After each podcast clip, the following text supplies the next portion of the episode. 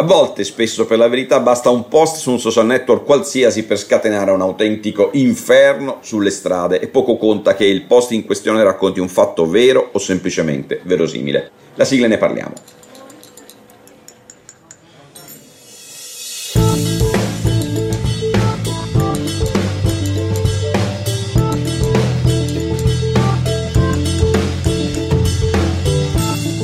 Los Angeles è generalmente considerata una città moderna e culturalmente evoluta, anche in termini di rispetto garantito alla comunità gay, lesbo e trans. Ma è bastato un post su Instagram di un utente qualsiasi a trasformare le sue strade in un autentico campo di battaglia. Il post in questione raccontava con una manciata di parole e un paio di fotogrammi, piuttosto ambigui, di alcune donne che si sarebbero trovate davanti un uomo nudo in un'area a loro dedicata in una spa. L'uomo, in realtà, sempre stando al post, sarebbe stato un trans. Impossibile sin qui verificare l'attendibilità della notizia. La SPA nega la presenza di trans nella struttura il giorno del presunto incidente e comunque sottolinea come non ritenga tocchi a lei indagare il genere sessuale dei propri clienti. Ma tanto è bastato perché il post diventasse virale, fosse letteralmente adottato dalle associazioni dei movimenti dell'estrema destra che lo hanno utilizzato come pretesto per organizzare proteste e manifestazioni in strada e lanciare un'autentica caccia alle trans che la polizia ha impiegato due giorni a sedare.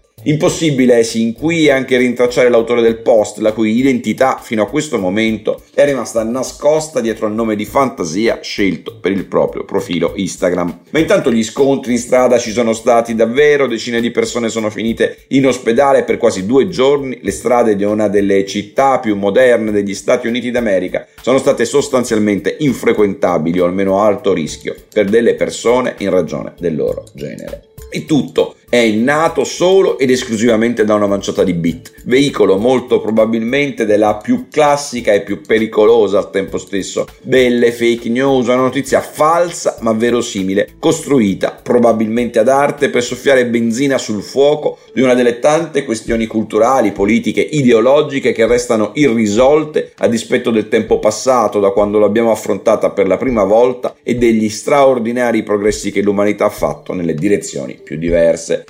la condivisione di quella notizia relativa ad un fatto forse mai avvenuto, magari avvenuto in termini chissà quanto diversi dentro una bolla di persone che vogliono crederci, che fingono di volerci credere o che semplicemente non riescono a distinguere il falso dal vero, anche perché magari non ci provano affatto, rende la notizia vera e la trasforma nella scintilla per riaccendere della brace mai spenta per davvero. Accade di continuo, accade attorno ai temi più disparati, accade ovunque nel mondo, nei paesi più sviluppati e in quelli meno sviluppati. Accade per ragioni diverse, che sono talvolta economiche, talvolta politiche, talvolta addirittura personali, come quando una notizia falsa viene messa in giro al solo scopo di distruggere una persona, distruggere la sua immagine, distruggere la sua reputazione, talvolta la sua stessa vita. Abbiamo ormai imparato a chiamare il fenomeno fake news con un'espressione che però forse non rende giustizia alla sua gravità né alla natura dei contenuti dei quali si ciba. Meglio parlare di disinformazione, di disinformazione seminata da qualcuno ad arte e da qualcun altro semplicemente per assenza di sufficiente spirito critico, nella ricondivisione di un contenuto che in realtà non meriterebbe di avere alcun successo di pubblico. Sono anni che cerchiamo soluzioni per sconfiggere il fenomeno con scarso successo per la verità, che puntiamo l'indice contro le piattaforme rei di non fare abbastanza per arginare la circolazione della disinformazione che talvolta tentiamo di creare autentici tribunali della verità producendo conseguenze liberticida peggiori del male che si vorrebbe curare. Non ci siamo ancora, ma frattanto c'è qualcosa di semplice che chiunque di noi nella propria piccola dimensione digitale può fare per contribuire alla causa. Un'azione semplice davvero, concreta ma efficace. Evitare di ricondividere un post della cui veridicità non sia certo, evitare di ricondividerlo prima di verificare, per esempio, la notizia attraverso fonti diverse. Le stesse tecnologie che creano il problema in fondo ci mettono a disposizione strumenti per governarlo, ma come sempre usarli tocca a noi, come tocca a noi restare connessi alla dimensione digitale senza disconnettere mai il cervello. Buona giornata!